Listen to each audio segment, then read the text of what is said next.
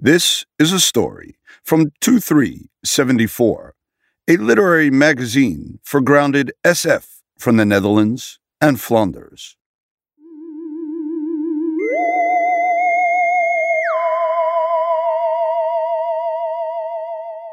The Cry, a story by Joost Vandecasteele, translated by Antoinette Fawcett. He's responsible for feeding his newborn child every night. Awake, holding a baby bottle to his child's mouth, he hears a terrifying scream. The scream repeats itself every night at 3 a.m. on the dot.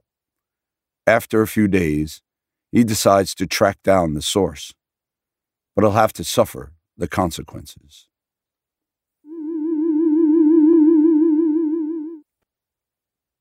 At night, it was his turn, always at precisely three o'clock. Then it was Paul who would have to drag himself from the double bed to go and feed the baby. The hungry howling never came one minute earlier or later, as if his son had been born with a built in atomic clock. The thought once crossed Paul's mind that this could explain the baby's somewhat larger than normal head. It's true, they had never actually discussed this division of labor. Once it was clear that nothing could wake Laura up at that time of night, it simply happened. Laura never reacted, no matter how long and piercingly her own child cried. Once Paul even put him in bed beside her, bawling at the top of his voice, but not a peep came from her.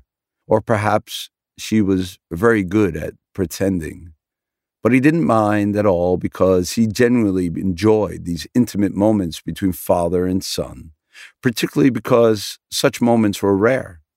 He worked long hours away from his family while Laura stayed at home and combined motherhood with freelance work. She did this even though it exhausted her, and he earned enough to support them. But her pride wouldn't let her live off him, and having nothing else to do except change diapers and warm the baby's milk would have driven her crazy. Paul always felt that this was the most important reason he had committed himself to her so many years ago. This reluctance to be defined simply as someone's wife or mother. These nightly feeding sessions, moreover, gave him an opportunity to surf the web on his smartphone. The baby's window was open because of the lingering, drowsy heat of late summer, but it was wonderfully quiet outside, apart from the sound of an occasional motorbike or a passing siren, even though their house wasn't far from the center of town. In a comfortable chair, with his son on his lap and a gentle summer breeze wrapping itself around them, Paul felt truly blessed, as if this was exactly how things were meant to be. Except the first time Paul heard the cry, he immediately thought of a cat outside somewhere resisting copulation. The second time, on the following night, the sound was nothing at all like a pussycat, even though there was no real difference in tone. On the third night, it sounded like the cry of someone in need, a drunken street beggar, maybe, caught up in a one sided brawl. On the fourth night, the cry was far too shrill to have been produced by a human being, but he didn't have the faintest idea what sort of creature could shriek like that. The sound was always too brief to identify, and the only thing Paul knew for sure was that it wasn't far away. A street or two at the most. There was never a second cry, never any reaction, just a screech that chilled him to the bone. After a few weeks, the cry had become an unappeasable obsession. He had to find its source. He tried everything from recording it on his phone and listening to it over and over again to leaving for work earlier than usual and searching the neighborhood for possible clues. Sometimes he patrolled the area for more than an hour, even though he knew he'd get to work hopelessly late. He had to find out what it was. Being left in limbo was eating away at him. But he found nothing at all, not one single clue. And he couldn't work out any possible explanation. Yet he had to keep trying, or the thoughts churning around in his head would destroy him. He decided to do it on a Tuesday night, when he'd run the least risk of being spotted outside, as opposed to the end of the week when students sense the coming weekend and have the urge to seek each other out. He spent the whole day at the office, considering the best strategy, working out precisely how long he'd need to get dressed, prepare the bottle, and take the baby out of his crib, and how far away from home he could get before the milk got cold.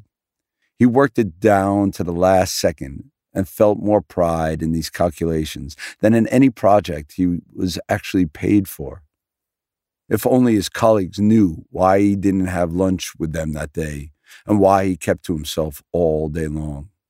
If they had known, they'd have laughed in his face, or worse, asked the boss to sack him. That night, Paul settled down in bed with his wife, his phone under the pillow. It would start vibrating at exactly 2:28. But he didn't think he'd even be able to get to sleep with all the tension he was feeling. Yet, several hours later, a buzzing close to his right ear made him start awake. For a while, the vibration seemed part of a nightmare until he regained enough clarity to remember his plan. He bolted upright, shocked by the loss of those valuable seconds, and made a grab for his shirt, which was draped over a chair by the bed. But he was too noisy, apparently. When he'd barely gotten one leg into his pants, he became aware of a soft groaning from the bed. Paul froze in position and watched Laura turn over. Her eyes were still shut, but her sleep had clearly been interrupted. A howling baby didn't disturb her in the least, but a few thuds in the bedroom did, he thought. Yet he did think he should still grab the chance. Time was pressing. There were only 20 minutes left. He just had to slip on his shoes, and the plan was still doable. Where are you going? Laura groaned, opening one eye giving the baby his bottle. But he isn't crying. Not yet, but he'll want his milk soon. I'd like to do it, she said, flinging the sheets back. No, stay where you are. You were so deeply asleep. Not anymore. Paul knew she was far too stubborn to change her mind. So he had to stand and watch her get into her long t shirt. A little while later, he heard the baby howling, and in the other room, his wife's soothing voice as she fed their child. But he felt no tenderness for that intimate moment. Instead, for the first time since the birth, he felt a sickening contempt for her. How dare she sabotage his perfect plan? The next day, his scorn for his wife hadn't subsided, and in the evening, he responded curtly and with annoyance to all Laura's questions. After a tiff about nothing, she went to bed and he stayed up watching television until well after midnight. In the end, he drifted into a restless sleep in his armchair. Then, at precisely three o'clock, their child started bawling, and Laura, once more, slept through it, completely unaffected. He heard the cry out in the night, but it seemed different now, like his feelings for his wife.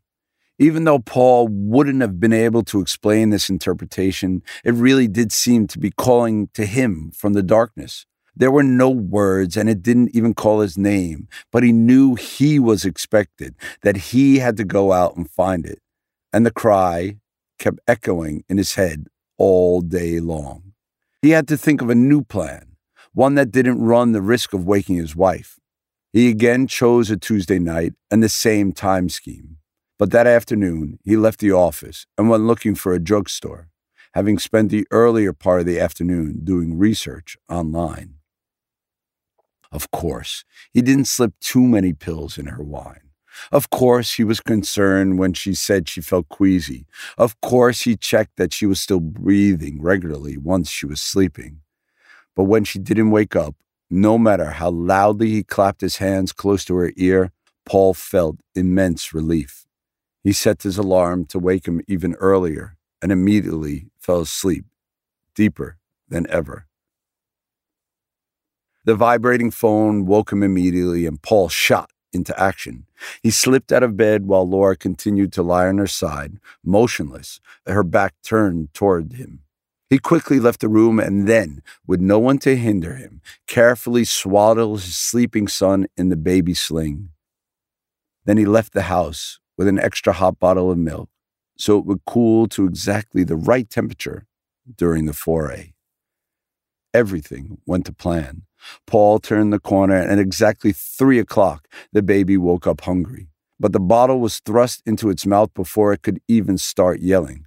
Paul prowled through the neighborhood, intent on discovering the source of the cry, feeding his son as he moved through the night.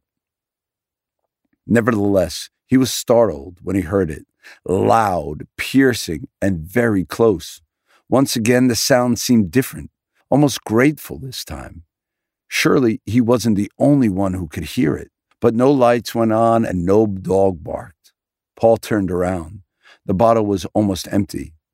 If he waited a while, his son would fall asleep again. But there was no time to lose. He broke into a run and raced to the next street, the bottle still stuffed into the tiny mouth. The baby lost his grip on the teat and burst into angry sobs. Paul pushed the bottle down without pausing to look until the wailing stopped. By the time he reached the right street, the child had dozed off again, snug in the baby's sling. Paul scanned his surroundings for any sign of life, but all he saw were houses hardly different from his own, with families who were hardly different either.